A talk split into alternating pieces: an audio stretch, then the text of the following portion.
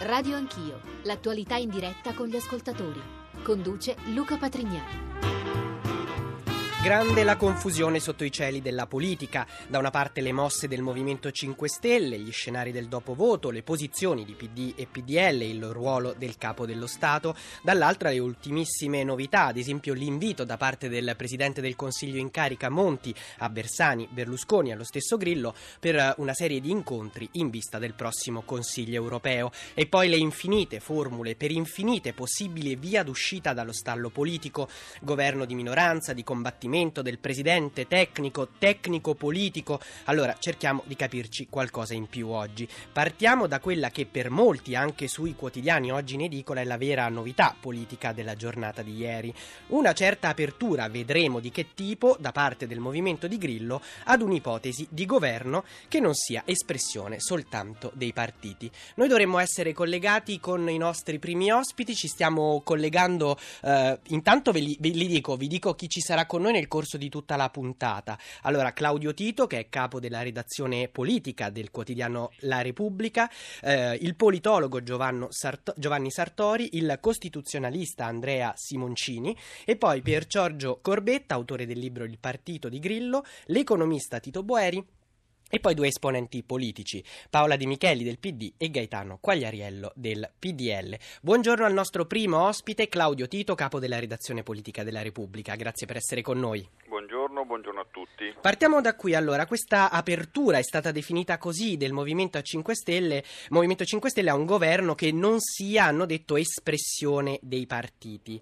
Allora, intanto eh, vorrei la tua opinione, è una vera apertura, è un modo di prendere tempo, che cos'è? E poi cosa intendono a tuo parere eh, i grillini, come sono stati definiti? Insomma, cosa intende il movimento di Grillo per governo non espressione dei partiti? Io intanto non, in realtà non la considero una vera e propria apertura perché quelle sono parole che sono pronunciate dal, dal nuovo capogruppo al Senato del, del, Movimento 5 Stelle e non, da, e non da Beppe Grillo o Casaleggio e questo purtroppo in quel movimento secondo me fa molto la differenza. In secondo luogo mi pare che il loro significato è eh, fa, fate voi eh, un governo, preferibilmente un governo tecnico perché i partiti eh, sono assolutamente inaccettabili, se fate un governo tecnico ma- magari di volta in volta potremo anche noi partecipare all'approvazione di qualche provvedimento, di qualche legge. Quindi non c'era quella che qualcuno ha letto come un'apertura a votare ad esempio addirittura una fiducia a un governo che per esempio sia guidato da una figura della società civile che venga percepita come di riferimento anche per il mondo del movimento, si è parlato non so di Stefano Rodotà o di altri nomi. Questo non ti sembra realistico? A me, a me n- al momento non sembra così, non sembra così perché eh, qualsiasi governo che nasca con i voti congiunti di PD, PDL e in questo caso i grillini metterebbe comunque in difficoltà la ragione sociale per cui eh, è nato il Movimento 5 Stelle e in qualche modo anche mh, renderebbe tutto incoerente rispetto a quello che Beppe Grillo sta dichiarando in questi giorni. Allora Claudio Tito resta con noi mentre saluto anche la prossima ospite Paola De Micheli, neoeletta del PD. Buongiorno. Buongiorno. Grazie Buongiorno per essere con noi. Grazie. Chiedo anche a lei una valutazione su queste parole. Abbiamo sentito per Claudio Tito non è una vera apertura, qualcun altro l'ha letta in maniera diversa. Lei cosa pensa di queste parole? No a un governo, a qualsiasi governo dei partiti? Forse sì, vediamo per un governo che non sia espressione dei partiti, tecnico. Voi votereste la fiducia solo a un governo che ha anche i voti del Movimento 5 Stelle? Anch'io sono convinta come, ehm, come, Claudio Tito che in realtà questi siano i primi segnali di una riflessione all'interno del gruppo parlamentare del Movimento 5 Stelle, eh, segnali che eh, non per forza sono quelli definitivi e rispetto a questo tipo di riflessione anche per le loro modalità eh, di decisione penso che eh, le idee saranno più chiare eh, nelle tappe di avvicinamento alla prima seduta eh, del Parlamento. dubito convinto che ci possa essere in qualche modo la disponibilità da parte del Movimento 5 Stelle di confondersi in maniera così eh, omogenea eh, con iniziative di tipo tecnico istituzionale che invece sono quelle che loro hanno anche avversato no? durante la campagna elettorale rispetto alle scelte che sono state fatte con Monti. Io penso che mh, mm, l'unica eh, vera diciamo così, possibilità che c'è in questo momento di costruire un governo che possa realmente rispondere alle esigenze di cambiamento sia quella di una responsabilizzazione politica dei parlamentari del Movimento 5 Stelle che sono stati eletti, hanno preso un sacco di voti e di fronte a, questi, a, questo grande numero di elettori che chiedono, che richiedono un forte cambiamento, un'assunzione anche di responsabilità altrettanto forte rispetto a quello che è il segnale elettorale. Su questo, mi strada. perdoni, su questo c'è già una prima domanda, darei subito anche la voce agli ascoltatori, una domanda proprio per lei dal primo in linea che è Luigi da San Severo, buongiorno. Buongiorno a lei e, e ai suoi ospiti. Prego. Io vorrei chiedere a, a, a, all'onorevole eh, eh, Micheli eh, se è responsabile eh, inseguire eh, eh, un Grillo per un governo quando Grillo ha detto chiaramente di no e un giorno sì, un giorno l'altro pure sbeffeggia il, il, il segretario Bersani. Non sarebbe meglio una formula di eh, un governo istituzionale col PDL mettendo da parte gli eventuali esiti delle prossime elezioni. L'Italia ha bisogno di un governo, non di alchimie politiche per le elezioni che verranno se verranno. È chiarissima la sua posizione, giriamo subito la domanda all'onorevole De Micheli e io ci aggiungo un dettaglio a questa domanda. Domani c'è la direzione del vostro partito. Sì? Eh, sulla base degli retroscena sui quotidiani, delle dichiarazioni dei diversi esponenti del, del, suo partito, sembra che in realtà ci siano due linee leve un po' diverse, cioè quella che finora ha sempre eh, ribadito il segretario Bersani, Fassina, mi vengono in mente questi nomi, ovvero o si trova l'accordo con Grillo o tutti a casa, e quella che invece dice no, non possiamo dare un out-out al Presidente della Repubblica, non citiamo le elezioni anticipate, cerchiamo di mantenere un atteggiamento meno duro. Eh, qual è la sua posizione e qual è quella che secondo lei effettivamente poi emergerà dopo la direzione. È possibile, come vi chiede questo ascoltatore, per voi anche il dialogo con il PDL? Tre eh, risposte. La prima, noi non stiamo inseguendo il Movimento 5 Stelle, noi sfidiamo ad una scelta di responsabilità e di cambiamento radicale dell'Italia, radicale dell'Italia, gli eletti del Movimento 5 Stelle. Questa è la posizione ed è una posizione di sfida, non di inseguimento. Seconda risposta sull'eventuale governo istituzionale. Noi abbiamo l'onere e l'onore di fare una proposta proposta politica e di governo a Napolitano, al Paese e alle Camere. Questo è il nostro dovere visto che comunque abbiamo la maggioranza alla Camera, abbiamo la maggioranza relativa al Senato. Su altre ipotesi eh, diciamo così, di governo io credo che sia particolarmente difficile fare un ragionamento in questo momento e in queste condizioni perché si è dimostrato coi fatti che qualunque eh, tentativo di riforma fatto fatto con il PDL nella precedente legislatura è miserabilmente fallito perché il PDL è una formazione conservatrice che vuole conservare lo status quo e soprattutto responsabile del disastro economico e culturale di questo Paese. Terza questione, la direzione nazionale del partito. Io non, non, non so ad oggi quali possono essere gli equilibri numerici della direzione di domani, però conosco eh, la, l'intenzione dei nostri nostri elettori e dei nostri, e dei nostri iscritti perché ci stanno raggiungendo eh, via web e ci fermano per strada. Eh, ieri al supermercato mi hanno fermato 5-6 persone per dirmi attenzione, sfidiamo il paese sul cambiamento, non facciamoci risucchiare da questa voglia che qualcuno ha di tornare indietro e quindi qualunque cosa succeda, eh, succeda domani deve esserci un mandato forte, forte. Questo è piuttosto piuttosto chiaro. Uh, nei confronti della proposta del segretario Bersani. Questo è chiaro, ma se, come sembra, continuerà ad arrivare un no, quindi a una possibile collaborazione anche da parte dei neoeletti del Movimento 5 Stelle, se il Presidente della Repubblica proponesse un nome, in questi giorni se ne fanno tanti, il governatore di Banca Italia Visco, il direttore generale Saccomanni, cioè un nome di grande garanzia, a quel punto lo scenario cambierebbe? A quel punto le subordinate verranno valutate eh, dal, dagli organismi del partito e già domani penso si discuterà nella direzione nazionale delle eventuali subordinate.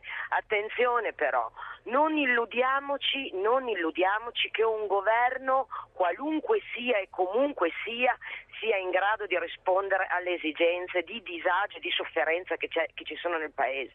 Noi in questa campagna elettorale lunghissima che abbiamo cominciato in estate con le primarie per il Premier abbiamo incontrato, toccato con mano, conosciuto eh, l'incessante incalzare del disagio, soprattutto dei giovani. Ci sono 3 milioni di disoccupati in questo Paese, centinaia di aziende che chiudono tutti i giorni.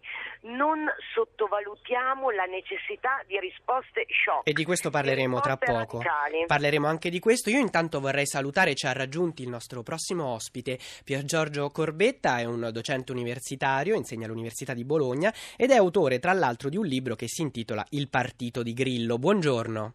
Buongiorno a voi. E a lei, allora, eh, anche a lei mi viene immediatamente da fare una primissima domanda ed è, abbiamo capito bene le aperture o no del movimento, lei che lo ha studiato e l'ha cercato di analizzarlo, alla fine eh, accetterà di partecipare a un governo, di votare la fiducia a un governo, per esempio espressione della società civile e non dei partiti, oppure questa strada la vede chiusa in maniera definitiva? Lei mi fa una domanda troppo difficile. Eh, lo so, lo so.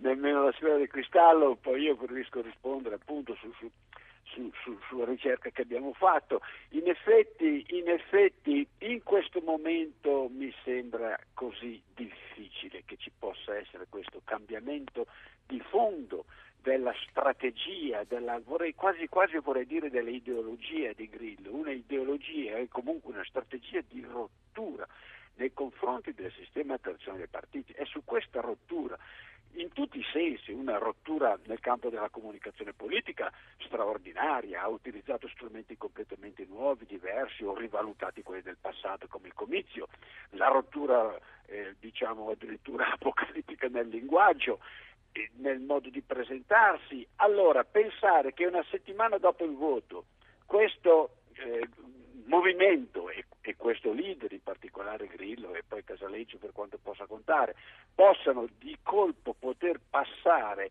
ad un atteggiamento completamente diverso, un atteggiamento cioè non più di rottura ma di compromesso, che è la politica, mi sembra estremamente difficile. D'altra parte è, è successo l'inaspettato per tutti, anche per loro stessi il movimento ha preso troppi voti e quindi non possono più fare il gioco che si erano, eh, eh impost- sul quale avevano impostato tutta la loro attività politica, e cioè stare a guardare dal di fuori la politica in maniera critica, operando di rimessa di volta in volta certo. su singoli provvedimenti e aprendo alla, alla alla, aprendo questa scatola di tonno. Eh, Questo mi porta a farle un'altra domanda eh, che riguarda un po' appunto il rapporto tra eh, i portavoce, come sono definiti Grillo e Casaleggio, e il resto del movimento e i neoeletti. Eh, Oggi i giornali, il Corriere della Sera per esempio ha un titolo, un pezzo che si, che si, intitola Il timore di Grillo perdere pezzi alla prova dell'aula. Grillo avrebbe detto durante questi incontri con i neoeletti mi aspetto che il 15% di voi mi possa uh, tradire. Lei ha studiato il movimento, cosa ne pensa? Che tipo di comportamento potrebbero portare avanti poi i singoli neoeletti? Eh, questo è il problema del partito che, non, che è un. Effetti è un movimento che si sta istituzionalizzando, sta diventando partito. Cosa vuol dire diventare partito? Vuol dire cominciare a instaurare dei legami organici con i propri membri, eh, costruire una gerarchia, un'organizzazione, delle, dei, delle, delle, delle sedi e delle responsabilità regionali e di settore, tutto questo non c'è. Per cui finora è rimasto diciamo, cementato, ma anche questo per modo di dire, dalla personalità di Grillo e, dal, e, dal, e, dalla rete. In questo momento non ci sono più delle persone virtuali eh, o, o, comunque diverse decine e decine di migliaia di persone virtuali, ma ci sono. Eh, 160 persone. E, e, quindi abbiamo iniziato a conoscerli ieri anche con questa eh, modalità un po' atipica no? della diretta in streaming, ognuno si è autopresentato. Qual è, le chiedo quest'ultima cosa per ora, qual è la sua impressione su questi neoeletti? Se li aspettava così, lei che ha studiato il movimento? Sì, ce l'aspettavamo così, perché avevamo già visto cosa vuol dire aspettare così, pieni di buona volontà e pieni di massima impreparazione. E quindi come si può pensare che possa uscire rapidamente una linea politica condivisa? Da ciò i timori di Grillo, i timori che lui a un certo punto non riesca più a controllarli. È allora, un problema veramente grosso questo. Certo, allora sentiamo su questo anche l'opinione dei nostri ascoltatori. Il prossimo è Pierluigi da Milano. Buongiorno. Buongiorno signori, Prego. Eh, complimenti per la trasmissione. Grazie. Io volevo soltanto fare un'affermazione. Io ho votato per il centro-sinistra e sono un 78enne che si è occupato da, da quando aveva 14 anni di politica. Bene, io riconosco in Grillo di aver dato una scossone terribile alla politica italiana, alla inettitudine e all'incapacità dei nostri politici, però deve stare attenti a non esagerare, non, de- non deve rischiare di diventare da un grande animatore un grande burattinaio. Attenti che Hitler no? era una persona onesta, disinteressata, riuscita a animare tu, se non vorrei che l'Italia... Ma adesso non ci avventuriamo magari, in, visto che anche questa ora ne parleremo, è una delle polemiche che è emerse per un post in un blog della neo eh, designata capogruppo del Movimento 5 Stelle alla Camera, quindi magari fra poco parleremo anche di questo, però più in generale la questione che pone Pierluigi e che girerei a Claudio Tito della Repubblica è quanto c'è anche di calcolo elettorale in questo comportamento di Grillo e del movimento eh, e quindi la decisione di eh, aspettare le prossime elezioni per capitalizzare il consenso che potrebbe essere ancora maggiore e se tu pensi che questa previsione sia giusta oppure come scrive qualcuno oggi sui giornali che invece il movimento potrebbe essere danneggiato se poi viene percepito come troppo simile agli altri partiti, se fa dell'immobilismo o dei cambiamenti di rotta nel, nel frattempo me ci sono due elementi che si uniscono in questa situazione. Il primo elemento, ripeto, è che il Movimento 5 Stelle nasce come un movimento di assoluta rottura. Eh, in questo senso non può permettersi di confondersi con i partiti tradizionali. Deve essere, deve essere percepito come un elemento che, di, di, cesura rispetto a quello che, che, è stata la politica fino a eh, una settimana fa. Eh, quindi qualsiasi cosa possa fare Grillo non può mettere in discussione eh, questa natura, altrimenti io credo che lui debba fare i conti con delle fuoriuscite non del 15% ma probabilmente del 50%, almeno, e questo almeno nel breve periodo. C'è un secondo aspetto effettivamente che è eh, di calcolo elettorale. Eh, questa legislatura diciamo, a prescindere da, da quale governo eh, verrà formato, eh, se guidato da Bersani o da un tecnico o da chiunque altro, è comunque una legislatura destinata a durare pochissimo. Io credo che questa legislatura non potrà durare più di un anno, al massimo si tornerà al voto nel 2014 eh, e tutti i partiti, compreso Grillo, compreso il movimento di Grillo, stanno già pensando a come presentarsi alle prossime elezioni. Quindi siamo già in qualche modo in una continua campagna elettorale, già Ma ora? La campagna elettorale è già ricominciata, eh, di fatto, di fatto perché eh, basti pensare che c'è una, una parte del centro-sinistra che pensa di tornare al voto a giugno, eh, alcuni ad, al massimo a ottobre. Eh, la campagna elettorale è nei fatti, purtroppo, purtroppo, lo dico purtroppo per il Paese, certo. eh, purtroppo è nei fatti e noi eh, ci troveremo di fronte alla necessità di tornare al voto entro un anno. E quindi tutti, compreso Grillo, che di questo eh, diciamo, è diventato eh, da questo punto di vista un professionista della campagna elettorale eh, di questo sta facendo già un punto di forza. Allora, su questa base vorrei fare un'ultima domanda prima di salutarla alla, all'onorevole Paola De Micheli. Se siamo già in campagna elettorale, come dice Claudio Tito, e se si to- dovesse tornare, come lui prevede, a breve alle urne, il vostro candidato leader sarà ancora Bersani o secondo voi dalle urne vi è arrivato un messaggio anche da parte del vostro elettorato di rinnovamento, di cambiamento? Beh, non è che Bersani non abbia incarnato il rinnovamento e il cambiamento, si è fatto due primari in tre anni e ha consentito a noi eh, parlamentari di essere di fatto eletti attraverso un meccanismo di primarie. Detto questo, queste saranno decisioni che verranno prese dagli organismi eh, del partito, nel senso che noi siamo un partito appunto democratico e quindi queste decisioni così importanti le prendiamo dentro percorsi che sono democratici. Una battuta solo, eh, prima il professor Corbetta, l'analisi eh, del quale mh, mm, diciamo, mm, condivido abbastanza, ha usato questa parola eh, per ehm, definire eh, la proposta che noi abbiamo fatto al Movimento 5 Stelle, compromesso. Io mi permetto solo umilmente di correggere questa parola. Noi non facciamo una proposta di compromesso, noi facciamo una proposta di responsabilità e di cambiamento. Se poi la si sviluppa in termini di compromesso, allora eh, evidentemente no, diventa eh, impotabile utile per il Movimento 5 Stelle, ma se la si tiene nell'alveo della sfida di governo, di cambiamento, allora sotto questo profilo anche il Movimento 5 Stelle può fare un ragionamento sugli otto punti di Bersani piuttosto che su una serie di riforme urgenti e necessarie. E la dico così ai colleghi del Movimento 5 Stelle parlamentari. Si entra in politica per cambiare i partiti degli altri o si entra in politica per cambiare il paese e risolvere i problemi delle persone? Io che da qualche anno faccio politica venendo dal mondo del lavoro e dell'impresa non sono entrata in politica politica per cambiare i partiti degli altri, ma per tentare Chiaro. con tutti gli strumenti della democrazia di rendere l'Italia migliore. Se questo è anche il loro obiettivo, allora abbiamo qualche possibilità che la nostra sfida venga accolta da Movimento 5 Stelle, ma non solo in Parlamento, da coloro che hanno quest'ansia di cambiamento dentro le istituzioni per il bene dell'Italia. Grazie mille allora all'onorevole Paola De Micheli per essere stata con noi. Buona giornata. Giornata a voi e grazie. Io saluto il nostro prossimo ospite Andrea Simoncini che è un notissimo costituzionalista, è un professore di diritto costituzionale all'Università di Firenze. Buongiorno.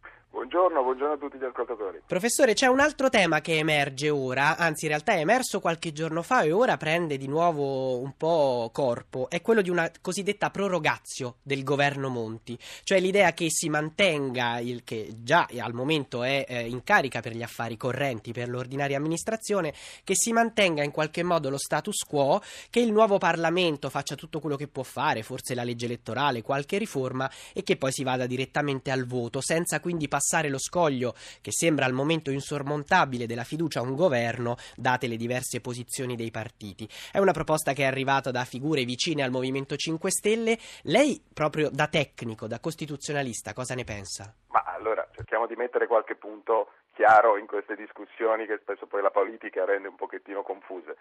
In questo momento noi abbiamo un governo, cioè non è che il governo non c'è, il governo Monti ed è chiaramente un governo dimissionario, quindi un governo che dal punto di vista costituzionale è eh, incaricato solo di sbrigare gli, gli affari di ordinaria amministrazione, cioè un governo che non ha un programma di governo approvato dal Parlamento, non ha la fiducia su un programma. Quindi questo governo proseguirà fino a quando non ce ne sarà uno nuovo. Questo è un dato di fatto costituzionale. Se poi questo vuol dire che il Presidente Napolitano all'esito delle consultazioni ridia un incarico a Monti per proseguire, ma questa, a questa ci vuole un'altra fiducia. Sulla base di una nuova fiducia su un nuovo programma, questo è un altro scenario. E se invece ma si lasciasse, come è successo mi pare nel caso Dini, si lasciasse per un periodo anche lungo e nell'impossibilità di trovare un nuovo governo, appunto questa situazione di, di eh, facente funzioni, lo dico per semplificare, eh, perché il Movimento 5 Stelle continua a dire noi votiamo singole eh, norme su cui siamo d'accordo ma non votiamo la fiducia. Allora, per esempio, su legge elettorale, su qualcosa eh, come queste misure più urgenti, secondo lei potrebbe essere una strada percorribile? Direi proprio di no no, per il semplice motivo che l'attuale governo non è legittimato a presentare proposte innovative, Chiaro. non è legittimato a presentare nuovi atti di indirizzo politico.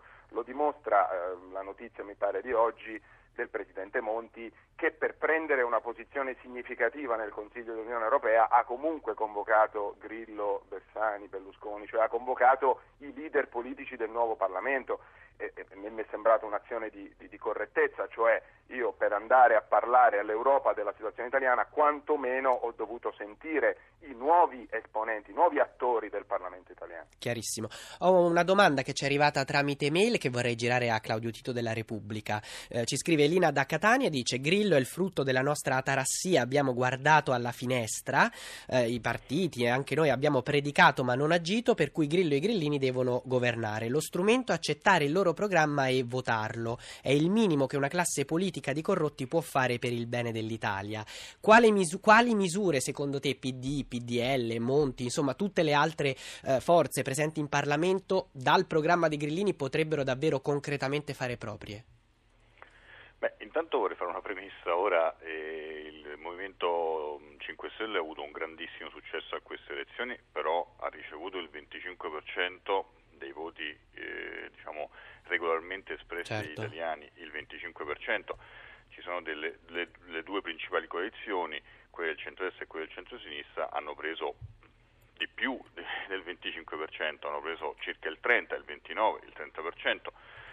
Quindi ora eh, che tutti gli altri si debbano piegare alle esigenze di Beppe Grillo mi sembra un'esagerazione perlomeno dal punto di vista diciamo, del profilo democratico, ecco, quindi eh, almeno su questo bisogna stare attenti. Poi è evidente che quel successo eh, Beppe Grillo lo ha riscosso perché in questi anni ci sono state delle, delle deficienze gravi da parte dei partiti tradizionali, sicuramente hanno eh, colto in ritardo e malamente il, il senso di disagio economico dei cittadini e anche la disaffezione nei confronti della politica tradizionale. E probabilmente l'esigenza basilare che viene espressa dal Movimento 5 Stelle, che poi diciamo, si concentra nel taglio ai costi della politica, cioè rendere anche la politica eh, più trasparente e probabilmente più sobria, ecco quella è un'esigenza che a questo punto né centrodestra né centrosinistra, insomma, nessun partito tradizionale eh, a, più quell'esigen- eludere. a quell'esigenza può rinunciare. Chiunque governerà dovrà partire da quell'esigenza, senza alcun dubbio, tenendo però presente che Grillo ha avuto un enorme successo, grandissimo, è sicuramente il sintomo di un disagio che c'è in questo paese, però rappresenta un quarto degli, degli elettori italiani. Allora vi chiedo a tutti i nostri ospiti di rimanere con noi, c'è un brevissimo spazio pubblicitario e poi torniamo subito con Radio Anch'io. Bentornati a Radio Anch'io, con noi ci sono sempre Claudio Tito, caporedattore eh, della, appunto, della redazione politica della Repubblica, il costituzionalista Andrea Simoncini e Pier Giorgio Corbetta, autore del libro Il partito di Grillo e do il buongiorno anche al politologo editor- editorialista Giovanni Sartori. Buongiorno. Buongiorno. È davvero un piacere averla con noi. Finora abbiamo parlato di questa possibile apertura del Movimento 5 Stelle a un ipotetico governo non espressione dei partiti, quindi tecnico, oppure che arrivi dalla società civile. Non sembra tra i nostri ospiti essere considerata molto credibile come prospettiva. Allora anche a lei chiedo, pensa che potrebbe essere una via d'uscita, eh, una soluzione di questo tipo in grado davvero di coinvolgere anche il Movimento 5 Stelle? Ma sento io con questa eh, sì, può darsi, può darsi, ma insomma se si rendono tanto preziosi io li ignorerei, loro sono, sono completamente fuori quadro costituzionale. Eh, hanno chiesto l'abrogazione del mandato imperativo, non sono partito, eh, non so se ricevono o no ehm, eh, un qualche stipendio, ma non dovrebbero perché insomma un rimborso o quant'altro. E vadano avanti e, e se probabilmente qualche, qualche come, come di- diceva eh, Cossiga a suo tempo, Cossiga era molto spiritoso, quando il primo governo Monti divenne mancare la maggioranza. Il primo governo Prodi? Eh, professore? Perdone, il governo Prodi.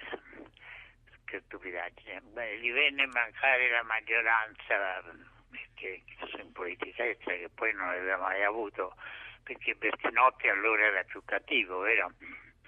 E arrivò Cossiga e gli, gli, gli disse che ti porto se vuoi un, un, piccolo esercito di straccioni. Ecco, un piccolo esercito di straccioni volendo dovrebbe apparire anche ora, se non altro per far dispetto e mettere in difficoltà Grillo. Quindi lei pensa che potrebbe succedere una cosa del genere, altrimenti... No, non penso, dico io darei questo suggerimento di procedere, se lui non sta alle regole è inutile rincorrerlo.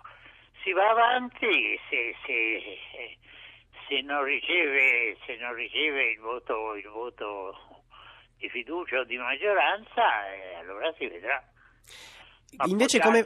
Qualcuno, qualcuno, se non altro per far dispetto a Grillo, eh, glielo può dare, dico, in ordine sparso. Eh? E invece lei come valuta l'ipotesi di un governo in qualche modo istituzionale, ad esempio un governo guidato dal governatore di Banca Italia con i voti di PD e PDL? Lei mi pare di aver letto sui giornali in questi giorni è più favorevole all'ipotesi di tornare presto alle urne, forse fare solo la legge elettorale? Sì, sì, sì io sono per fare la legge elettorale, tanto così non andiamo avanti, dico, il, il, questa, questa legge elettorale è talmente, eh, talmente, fuori norma, fuori regola, svisa tutto.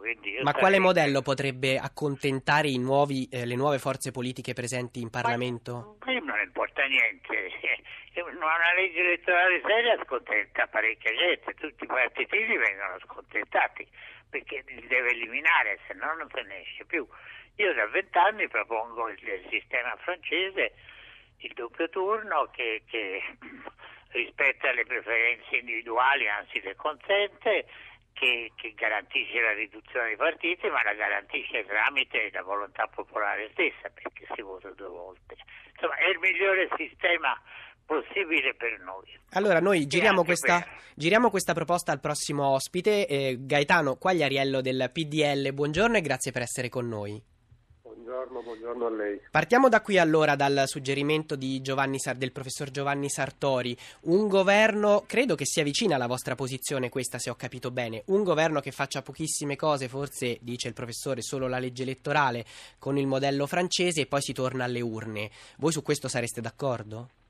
Eh, io credo che il governo debba avere un obiettivo un po' più ambizioso, cioè quello di eh, rifondare eh, lo Stato e la politica eh, cioè non solo la legge elettorale, io sono d'accordo sul doppio turno, ma credo che il doppio turno funzioni se ci sia l'elezione diretta del Presidente della Repubblica, eh, esattamente il modello francese. Il modello francese eh, funziona perché eh, si elegge il Presidente a suffragio universale e poi subito dopo eh, ci sono le elezioni con il eh, doppio turno. Abbiamo visto anche in questo caso in realtà eh, le maggioranze sono omogenee per questo.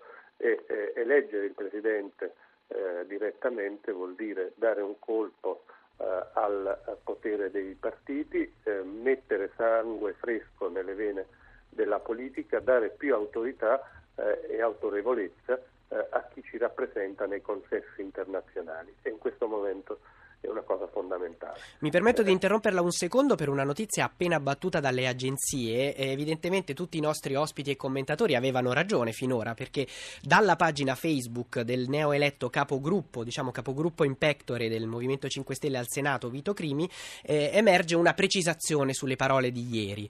Uh, non ho mai parlato di appoggio a governo tecnico. L'unica soluzione che proponiamo è un governo del Movimento 5 Stelle che attui subito e senza indugio i primi 20 punti del nostro programma, che è chiaro è stato annunciato in tutte le piazze e in streaming. Dunque sembra togliere di nuovo dal campo questa ipotesi. Eh, cosa resta? Voi al PD cosa dite? Perché invece il PD ribadisce, abbiamo sentito nella prima parte del nostro programma con l'onorevole Paola Di Micheli, ribadisce il suo no a un dialogo con voi.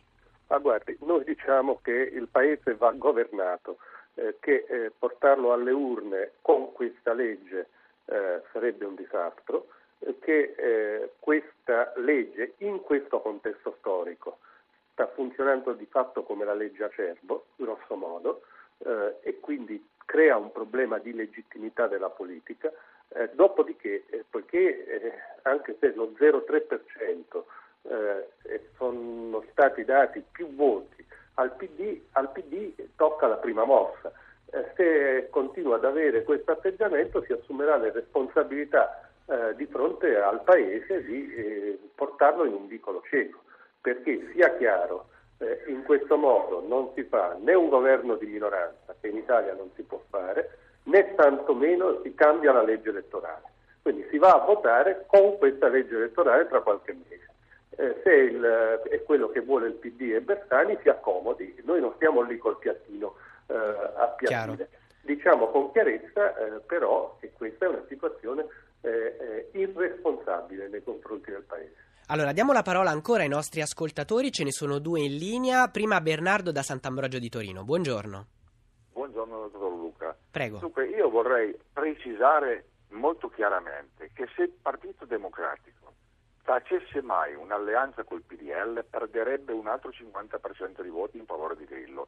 E Grillo ha spinto questa, per questa soluzione perché lui ci avrebbe tutto da guadagnare.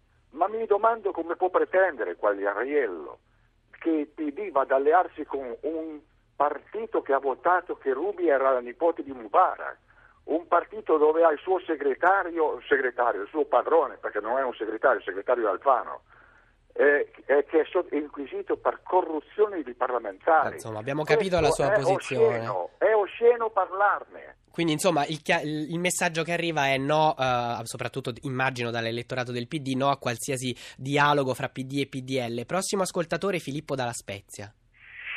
Buongiorno. Prego. Senta, noi siamo, come si sa, esperti nelle emergenze e probabilmente in una situazione di emergenza come questa, dove un po' tutti guardano alle prossime elezioni, mi pare di aver capito abbastanza chiaramente, piuttosto che alle cose da fare, cominciare dal, dal, dal governare questo paese, eh, andrebbe presa una posizione forte anche da parte del capo dello Stato, cioè dovrebbe essere secondo me lui quantomeno a uscire un attimino fuori dalle, dalle regole e proporre lui stesso una, un'agenda di governo semplice, snella, i 4, 5, 10 punti che riterrà più opportuni e mettere in riga tutti i leader politici affinché trovino un, coesione e collaborazione all'interno di quei punti lì che se proposti dal Presidente della Repubblica penso che non possano avere poi più di tanto Chiaro, critiche o reticenze. Allora abbiamo raccolto queste due posizioni e le girerei anche prima di salutarlo a Claudio Tito della Repubblica.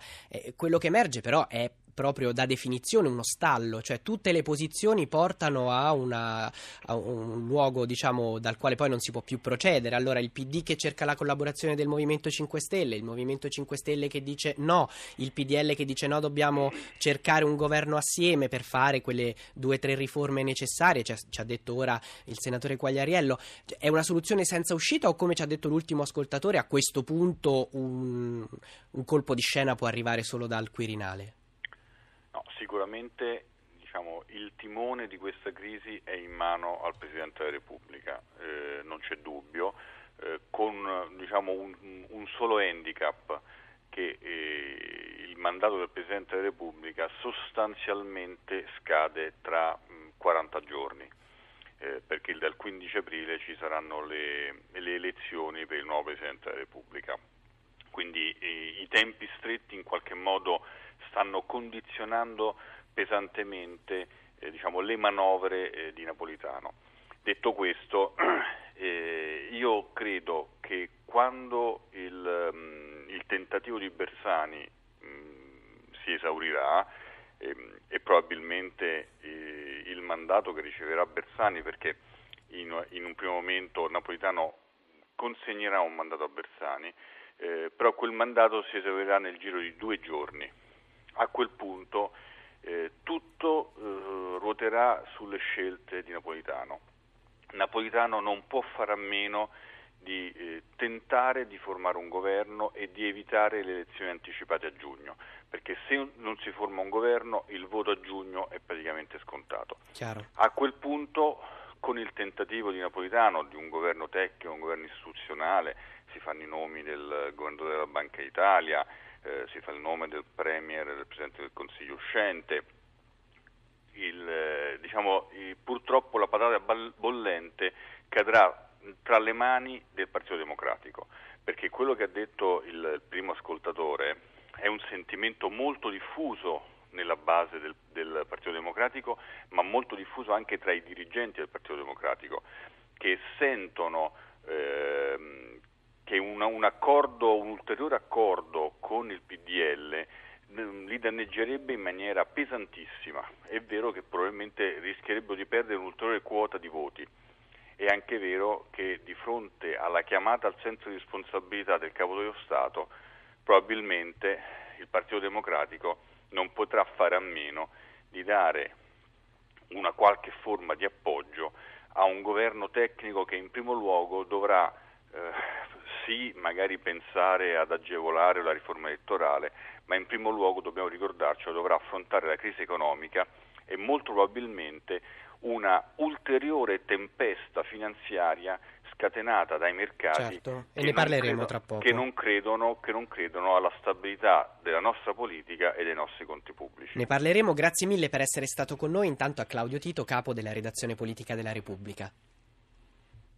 E io girerei questa riflessione a Gaetano Quagliariello del PDL. Abbiamo sentito sia dall'ascoltatore sia dall'analisi di Claudio Tito che nel PD c'è anche una riflessione sul fatto che, secondo la base e secondo molti dirigenti, un'alleanza con voi li danneggerebbe alle prossime elezioni. Voi invece non temete una eh, possibilità del genere? Non è un caso o un rischio che potrebbe riguardare il vostro elettorato nel caso di una nuova collaborazione con il PD?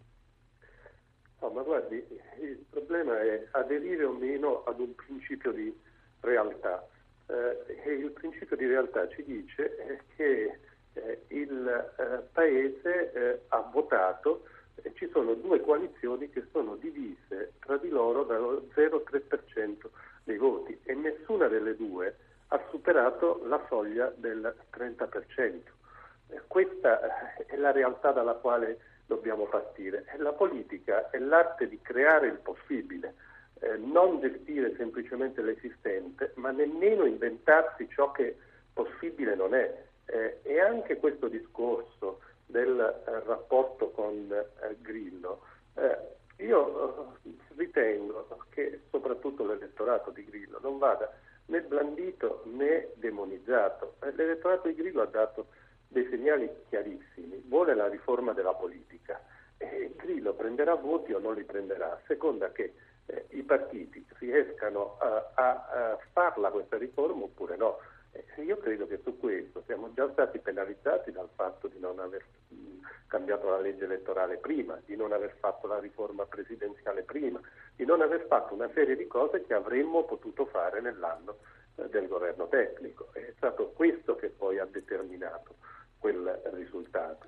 Vorrei dire poi all'ascoltatore che si faceva eh, interprete di alcuni sentimenti della base del PD che il PDL non pretende assolutamente nulla. Eh, io eh, ritengo che chi ritiene e chi pensa che la dialettica politica debba innestarsi su un conflitto tra avversari eh, di centrosinistra e di centrodestra eh, non può pensare di delegittimare una parte eh, e non può nemmeno pretendere che quella parte fuoriesca Chiaro. dalla propria storia. Prima di farle, prima... ha provato, anche in queste elezioni abbiamo visto i risultati. Prima di salutarle le faccio una domanda secca. Si parla di moltissimi nomi ai quali potrebbe dare un incarico il Presidente della Repubblica, fermo restando che chiaramente non facciamo né previsioni né insomma, ipotesi sul lavoro che giustamente spetta al Presidente della Repubblica. Si parla di Passera, si parla di Cancellieri, si parla del Governatore della Banca d'Italia Visco, si parla anche di un Monti bis. Quest'ultima ipotesi per voi del PDL è da escludere? Ma io direi di sì, perché questo uh, governo sul versante economico deve avere un segno di discontinuità rispetto all'ultimo anno. Uh, io penso che l'elettorato comunque, anche se in forme diverse, eh, ha dato un segnale chiaro, e cioè eh, far riuscire la cura ammazzando il malato come eh, stiamo correndo il rischio uh, di fare eh, rispetto al nostro Paese è una strada da abbandonare e questo comporta anche un eh, rapporto diverso eh, con l'Europa, Chiaro. che non metta da parte ovviamente l'europeismo, ma che eh, insomma eh, faccia comprendere che non eh, è possibile eh, richiedere diciamo, un eh, raggiungimento degli obiettivi senza tenere in nessun modo conto della necessità di far ripartire l'economia nel nostro paese. Chiarissimo, grazie mille allora a Gaetano Guagliarello del PDL per essere stato con noi, buona giornata. Grazie a lei. Vorrei fare un ultimo giro con tutti i nostri ospiti e intanto salutare anche l'ultimo in ordine di arrivo che è l'economista Tito Boeri, buongiorno. Buongiorno.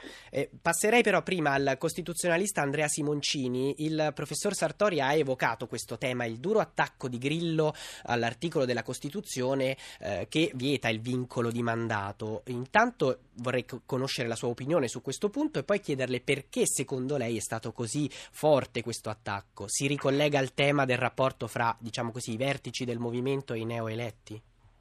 Allora, innanzitutto un piccolo eh, briciolo di orgoglio perché il tema dell'articolo 67 l'abbiamo lanciato a Radio Anch'io esattamente tre o quattro È verissimo, fa, è verissimo, siamo stati i primi. Il suo collega Povi ha intervistato.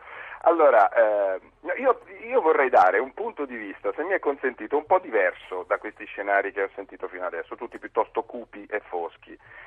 Per carità, non che io sia ottimista, ma vorrei dire eh, guardate che noi ci troviamo, certe volte noi dimentichiamo rapidamente la storia. La battaglia politica si può fare o dentro il Parlamento o fuori del Parlamento. E noi non dimentichiamo che l'Italia ha avuto delle stagioni di battaglia politica extraparlamentare estremamente dolorosi. Allora, secondo me, non sottovalutiamo il fatto che comunque sia queste forze politiche nuove hanno scelto di accettare il dialogo dentro il Parlamento, cioè hanno scelto comunque di fare un passo che li, li, introduce dentro le istituzioni e il calendario stesso delle istituzioni, nonostante adesso tutta la battaglia asprissima sia sul tema del nuovo governo, ora le prime scadenze saranno elezioni di persone. Noi dobbiamo eleggere il Presidente della Camera, del Senato. il Presidente del Senato e, il no, e vi ricordo che tra un mese cominciano le votazioni sul nuovo Presidente della Repubblica. Quindi lei pensa persone. che sui nomi si potrebbe trovare un terreno comune? Allora, no, il problema è che le persone non sono programmi, non sono atti. Sulle persone per forza bisogna trovare delle forme, diciamo, di discussione quantomeno istituzionale e se, e se, anche, ricordiamoci che il Presidente del Senato è la seconda carica dello Stato, il Presidente della Camera è la terza e soprattutto penso al dibattito sul nuovo Presidente della Repubblica. Allora io dico, è chiaro che lo scenario fino a maggio non può prevedere scioglimenti, quindi tutto questo dibattito della campagna elettorale che prosegue è una questione di ancora pochi giorni. Dopodiché comincerà la vita giorno per giorno delle commissioni, delle, di, di, gruppi di 30 persone, non i 630, non le tv, non eh, la radio, ma discussioni giorno per giorno per trovare necessariamente l'alternativa sarebbe eh, far saltare l'istituzione in cui si è voluto entrare. Quindi io non è che sto dicendo che veda un futuro radioso, ma è meno pessimista. Questa eh, capacità delle istituzioni poi di creare una logica e una capacità di dialogo maggiore. Eh, ricordiamoci che in Italia nel 48 c'erano forze politiche che avevano i, fucili in soffitta e stavano aspettando ancora il segnale per colpire. Speriamo di non dover mai parlare di cose simili mai. Eh, l- vorrei chiedere prima di tutto un, una risposta dal professor Tito Boeri a una domanda che ci arriva invece da un ascoltatore che è in linea, Fausto da Roma. Buongiorno. Buongiorno, Fausto Carratù da Roma. Senta, io volevo rivolgermi all'economista perché tutti questi dibattiti che si fanno a tonnellate in televisione, tutte le sere, sulle radio, anche questa, sui giornali, eccetera, sono tutti utili, necessari, legittimi, però c'è una cosa che sembra appartenere a Marte invece che ci riguarda in modo quasi centrale. È, è il, lo spread, mentre noi stiamo discutendo c'è un debito che continua a salire e gli interessi soprattutto su questo enorme debito che ha l'Italia che continua a salire. Un economista ci saprebbe dire ogni giorno che passa senza la governabilità e senza il governo quanto ci costa questo debito. E noi lo chiediamo subito al professor Tito Boeri e aggiungo questo dettaglio per quanto tempo ancora durerà questa finestra di relativa calma sui mercati a suo parere. Beh, sì, lo spread è già aumentato di circa 100 punti, quindi questo vuol dire che se dovessimo mantenere questa differenza eh, a lungo andare, questo vorrebbe dire un costo eh, superiore per eh, il servizio del debito, cioè per gli interessi che noi dobbiamo pagare ogni anno di circa 10 miliardi all'anno, quindi si tratta davvero di eh, di, per fortuna speriamo che poi eh, rientreranno questi costi, quindi per il momento nell'immediato ci è costato solo qualche centinaio di, di milioni, però se dovesse andare avanti in questi termini il costo aumenterebbe eh, notevolmente. C'è poi un altro costo che non è soltanto legato al, ai conti pubblici dell'incertezza politica. L'incertezza politica crea una situazione in cui di stallo degli investimenti, per cui le imprese eh, smettono di fare investimenti, sospendono le assunzioni, tra l'altro in un periodo in cui la disoccupazione è già sopra i 3 eh, milioni eh, di persone, eh, perché vogliono sapere che cosa succede alle leggi. Ci sono alcuni gruppi che vogliono cambiare le leggi sul lavoro, altri che vogliono tornare indietro, insomma nell'incertezza certo. le imprese eh, decidono di aspettare ad assumere e anche le famiglie eh, aspettano di fare grandi eh, piani, insomma comprare beni che abbiano un certo costo, che siano di un certo impegno, non so, comprarsi il frigorifero, beni durevoli, perché hanno paura di capire che cosa succede all'economia italiana. Quindi l'instabilità politica ha dei costi economici elevatissimi, quindi più breve è meglio è. Le faccio una domanda, le chiedo una risposta molto breve, siamo quasi in chiusura.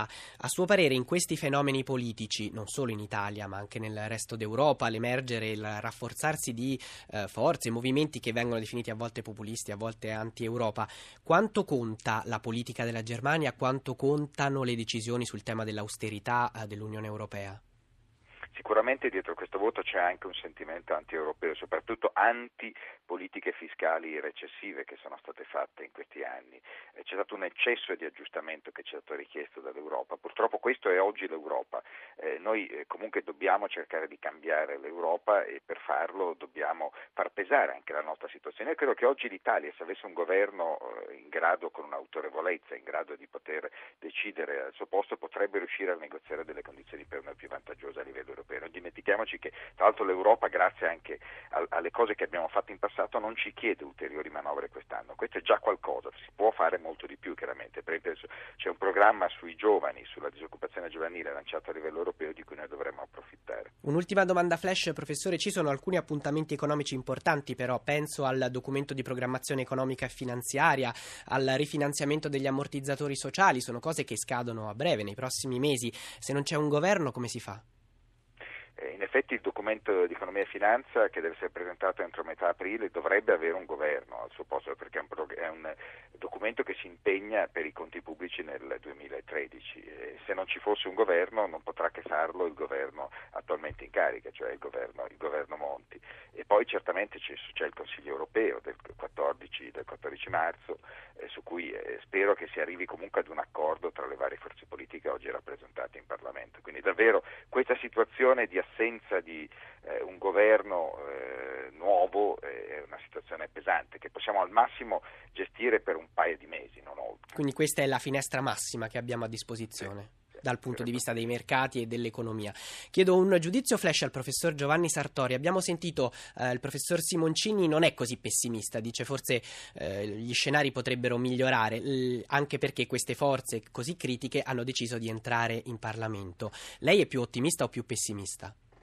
Ma se questo è, è ottimismo, io sono pessimista. Il punto che nessuno, eh, io non ho quasi potuto parlare, le faccio notare. Sì, sì, infatti le lascio tutto questo spazio, professore, mi, mi dia, perdoni. Mi dia, mi dia un secondo. Il punto che nessuno menziona e che è alla radice delle nostre difficoltà economiche, ma soprattutto il problema sì, è di legge elettorale per far funzionare un futuro Parlamento ma c'è la sopravvivenza quotidiana delle persone da tenere presente. Certo. E il fatto di fondo che non viene citato, almeno neanche stamattina, che di solito non viene citato, è che l'euro per l'Italia è sopravvalutato. Cioè noi non riusciamo a esportare perché l'euro per noi è sopravvalutato. Gli Stati Uniti tengono il dollaro volontariamente basso per facilitare le loro esportazioni, noi abbiamo, l'Unione Europea non ha previsto una flessibilità su questo fronte certo. e fa sì che metà, metà dell'Europa sta bene, non sta bene ce la fanno, ma noi con questo euro siamo non siamo competitivi. Cioè Professore, le, siamo in chiusura, le prometto, la, reinvi- la, rinvitiamo e partiamo da qui anche dai temi europei e su quanto impatto hanno avuto poi sulla nostra situazione politica. Grazie davvero a tutti i nostri ospiti.